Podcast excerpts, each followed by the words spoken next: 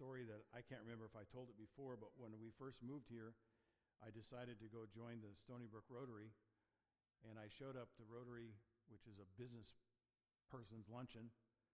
Um, I showed up in a t-shirt and jeans, and uh, I think I had five dollars cash in my pocket, and I just figured I was going to use a debit card or credit card for the lunch, and I realized, oh man, I'm totally unprepared.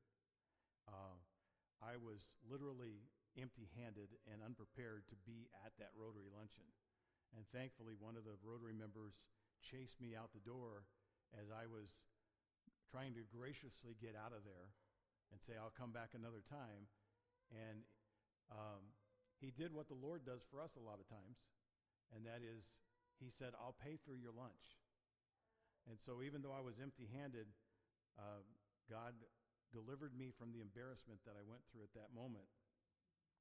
But that's kind of what we want to talk about this morning the reality that all of us uh, will be better off on a regular basis if we come to the Lord with a posture that says, Lord, I'm empty handed and I need you to fill it, fill my hands.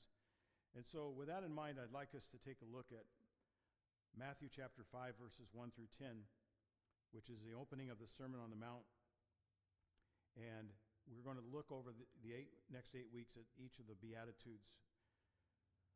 So, seeing the crowds, Jesus went up on the mountain, and when he sat down, his disciples came to him, and he opened his mouth and he taught them saying, Blessed are the poor in spirit, for theirs is the kingdom of heaven. Blessed are those who mourn, for they shall be comforted. Blessed are the meek, for they shall inherit the earth. Blessed, hold on, I keep getting notifications on my iPad here. Blessed are, blessed are those who hunger and thirst for righteousness, for they shall be satisfied. Blessed are the merciful, for they shall receive mercy. Blessed are the pure in heart, for they shall see God. Blessed are the peacemakers, for they shall be sons of God. Blessed are those who are persecuted for righteousness' sake, for theirs is the kingdom of heaven. I think we would all agree that we have been in a season where there are lots of circumstances that we are faced with that need answers, but the fact of the matter is we don't know what the answers are for lots of these situations. And we literally, as a result of that, could say that we have come up empty handed because of the fact that we just don't know what the answer is in any of these situations. And we are facing things today that we've never faced before in the midst of uh, the pandemic and all of the things that are going on. And so we're going to take these na- next eight weeks and kind of follow this trail that Jesus gives us for us to follow to help us to grow in, in strength and gain wisdom in our relationship to Him. I want to read Beatitude number one again, but I want to read it from the message. I want you to listen to it. It says, You're blessed, or you're blessed when you're at the end of your rope. You're blessed when you're at the end of your rope.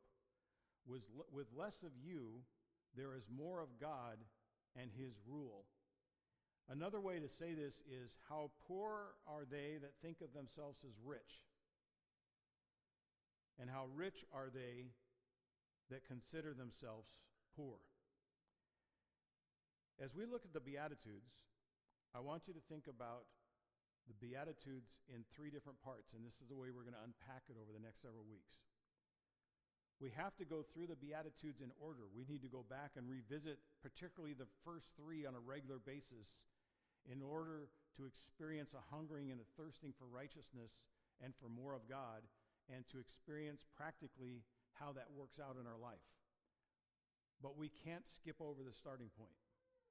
We can't skip over poor in spirit. We can't skip over mourning because our sins are many. We can't skip over becoming meek rather than self willed and defiant because we don't have the ability to direct our own lives wisely.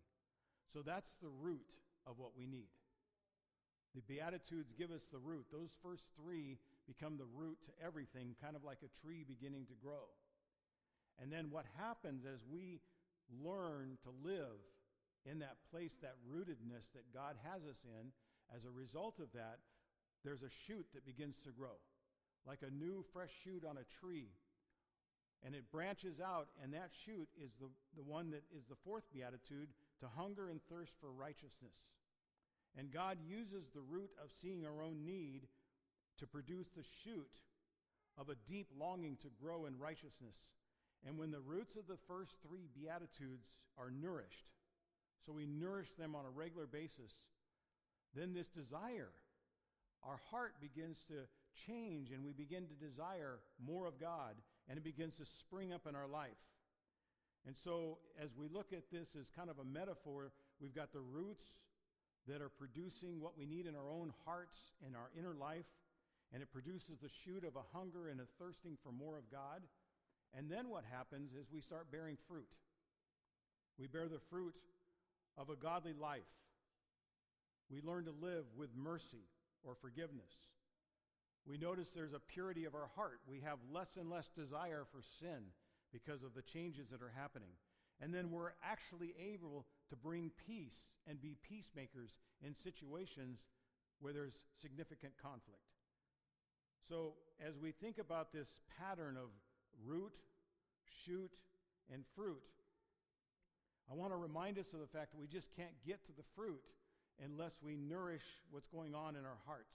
We need to follow the order of the Beatitudes in order to make progress. If you've ever watched any of those reality shows, the Ninja, Ninja Warrior Challenge, and they're trying to get across this, this uh, pool filled with jello or something, and they don't, they don't, filled with what?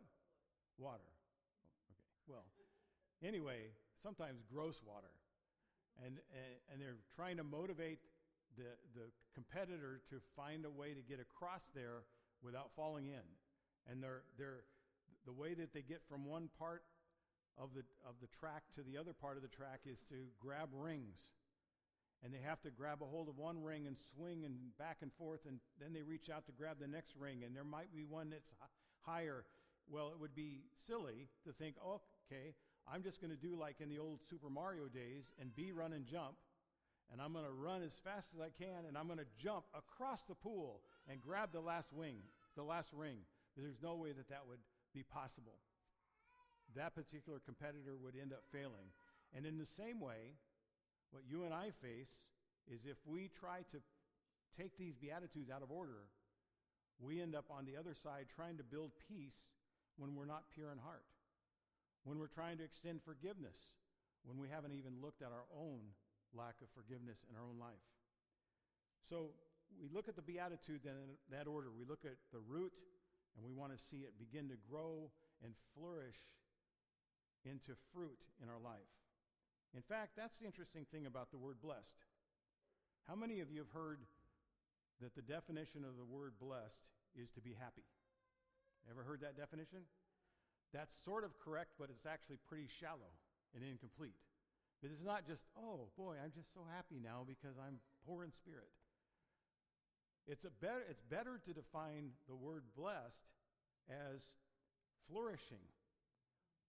So if you read it that way, to be, in sport, to be poor in spirit is to flourish in life. Flourishing is the person that's poor in spirit. Flourishing is the person that mourns. To mourn is to flourish in life. To be meek is to flourish in life. To hunger and thirst for righteousness is to flourish in life. To be merciful is to flourish in life. To be pure in heart is to flourish in life. To be a peacemaker is to flourish in life. I think you get the idea. If we want to flourish in life, Jesus gave us the formula and the prescription. So let's think about what poor in spirit looks like. And I'll give you what I think is the best way to, defend, to uh, define it. Let me start with what it's not.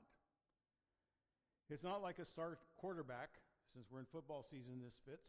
It's not like a star quarterback who tells the coach, I think you need to send someone else into the game because I don't think I'm worth, worthy of my place in the team, and I think you should just pick someone else. Or it's not like us going in for a job interview and in response to the question, Why should I give you the job? Responding by saying, I don't really know. You know, even though I've got all these things on my resume and all of this experience, I just feel so unworthy. I am so poor. in my ability. It's not false modesty that Jesus is talking about. It's poor in spirit in relationship to our connection to God. It means that you recognize your poverty in capital letters before God. It's an attitude toward yourself in which you know and affirm that you have not lived the life to which God has called you, and that without Him, you can't live that life even now. You know what the calling is, you know what He's asking you to do, you know what needs to change in your life, and you say, I can't do it. And I come before God with that attitude, and He says, That's good. And with that attitude of saying, I am able, unable to do this before Him, now I'm going to give you the kingdom of heaven.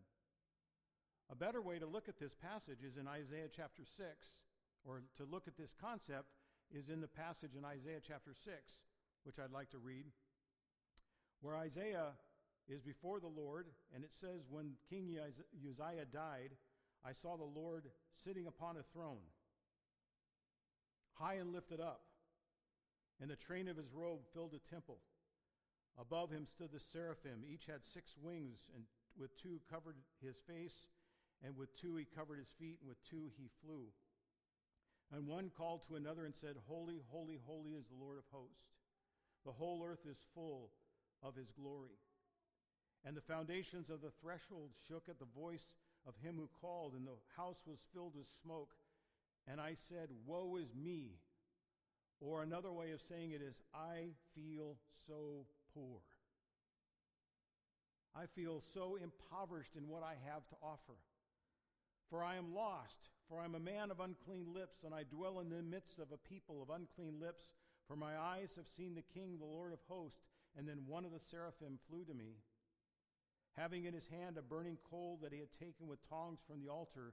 And he touched my mouth, and he said, Behold, this has touched your lips, your guilt is taken away, and your sin is atoned for. In other words, the kingdom of heaven has come into your life. It's kind of like the proverb that says, Trust in the Lord with all your heart and don't lean on your own understanding. Recognize you're impoverished in spirit. You don't really know for sure what to do, but there is an answer, and that is if you trust or you lean fully into Him. Poor in spirit means I recognize my understanding is meaningless unless my understanding is filtered through my trust in God. That's different than what the culture says. The culture says trust yourself and doubt God. But as Christians, as believers, we say, I don't trust myself unless I know I'm doing it with God helping me. The irony is, the more you experience the blessing of God, sometimes it's harder to remain poor in spirit. And that's why this particular beatitude is like an anchor. It's the one we've got to come back to again and again and say, Lord, where am I? Where is it I'm trying to depend on my own strength to be a leader, to be a husband, to be a wife, to be a mother, a father, to be a believer? Where am I depending on my own strength? Where have I decided that I have all that I need and I can do this pretty well even without you? And we need to let Him remind us of those places. The character of those who are poor in spirit is not one that flaunts their gifts. It's not someone that blames their sins on other people. It's not those that are impressed with their own attempts to live a godly life. Thomas Watson a Puritan who wrote, his, sermons are about 250 pages on these eight principles or eight beatitudes. And in there he says, The poor in spirit, when he acts most like a saint, confesses himself the chief of sinners. He blushes more at the defects of his graces than others do at the excess of their sins. Now, don't get stuck there. Because when we talk about being the chief of sinners, we're not talking about staying there. Because we need to remember, and we're going to get there in just a minute, a minute, we need to remember the other part of this beatitude. Blessed are the poor in spirit, for theirs is the kingdom of heaven. The poor in spirit is where the blessing of God reigns. It's where we begin to taste heaven. What's the Lord's Prayer say? Our Father which art in heaven, hallowed be your name. Your kingdom come, thy kingdom come, your will be done on earth as it is in heaven. How does that happen? It happens to a people that have a posture of being poor in spirit. Now, there's another interesting thing to notice, and I encourage you to notice this when you go home today as you read through the Beatitudes. The first Beatitude says, Blessed are the poor in spirit, for they will inherit the kingdom of heaven. Present tense. The next beatitude says, Blessed are those who mourn, for they shall be comforted. Future. So the first beatitude sets up the rest of the beatitudes. The first beatitude puts us in a posture of being able to see things from the kingdom of God or heaven's perspective. And then when we see that, then all the other beatitudes begin to make sense. And then when we come to the last beatitude that talks about going into persecution, it switch, switches back to present tense because we are experiencing persecution in present tense. And so as we look at these beatitudes together, we're reminded that God knows the proud from afar, but he lives with the lowly in spirit. When we're poor in spirit, he's always there. And when you find yourself saying, I don't know what it takes to face this situation, God says, I will dwell with you there. I will walk with you through the valley of the shadow of death. When we're faced with brutal circumstances, Jesus' statement promises when we say, I don't have what it takes in these circumstances, I will be there. When we're faced with relentless temptation, Jesus' statement promises to use the intensity of our struggle against temptation to shatter our pride and make us poor in spirit. And once again, it's there He will meet with us and He will be there. And when you've messed up, and then you take the small mess you've made and you make even a larger mess, if you allow your, your, your mess to lead you with greater humility back to Christ, Christ will come closer to you than you ever thought possible. We want to take pride as we run with God, hands full of pebbles, as if we've got our hands full. Look, God, look what I have. It's like a little kid running to their dad and saying, Daddy, Daddy, look what I've got. And you open your hands, and all you've got is just a hand, hands full of gravel, peat gravel, that are worth nothing. And the Lord says, Your hands are full. But what you have your hands full of is worth nothing. So if you'll turn your hands over and empty your hands and come to me empty handed, which is poor in spirit, I'm going to fill your hands with jewels and precious diamonds and gold that represents the kingdom of heaven being manifested in your life. Thomas Watson says, if your hands are full of pebbles, you can't receive the gold that he wants to give you. To be, to be poor in spirit means I release my claim for blessing as my right.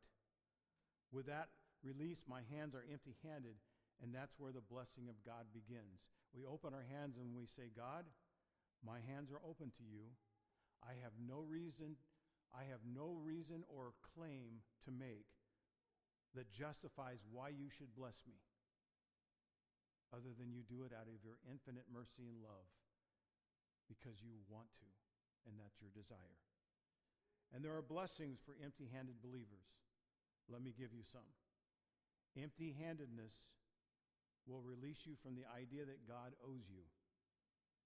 God's your creator, which means he doesn't just owe you, he owns you. And you and I have a duty towards him.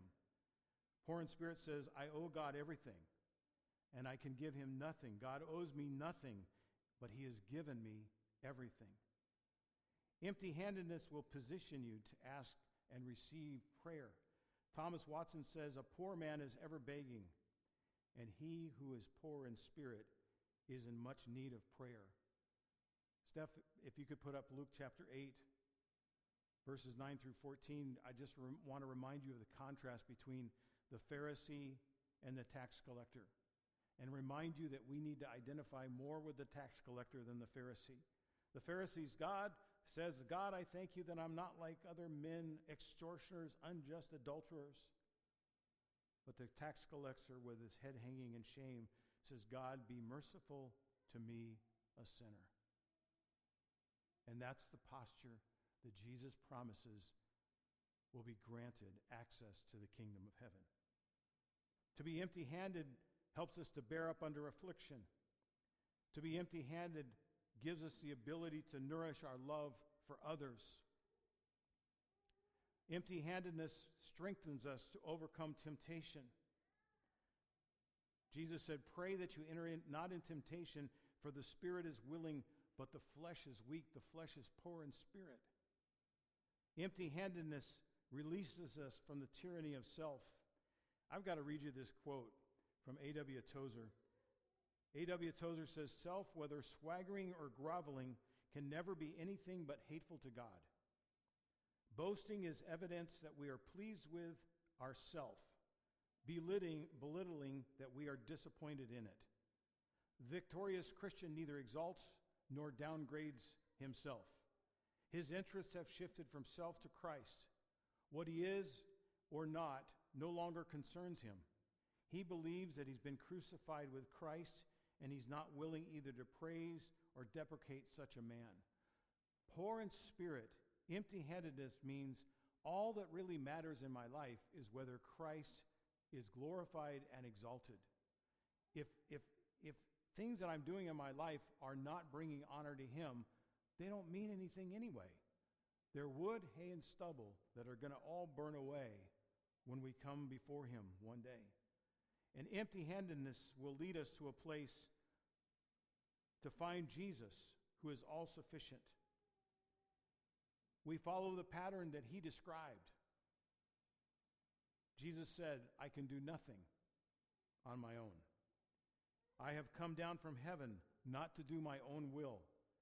I don't seek my own glory. And I kind of figure if Jesus can say, I can do nothing on my own, if it's good enough for Jesus, then it's good enough for me. And empty handedness, finally, gives us a glimpse of heaven on earth. As we mentioned earlier, the Lord's Prayer Our Father who art in heaven, hallowed be your name. Your kingdom come, your will be done on earth as it is in heaven. That's what happens when we empty our hands of ourselves and we let Him fill our hands with Himself.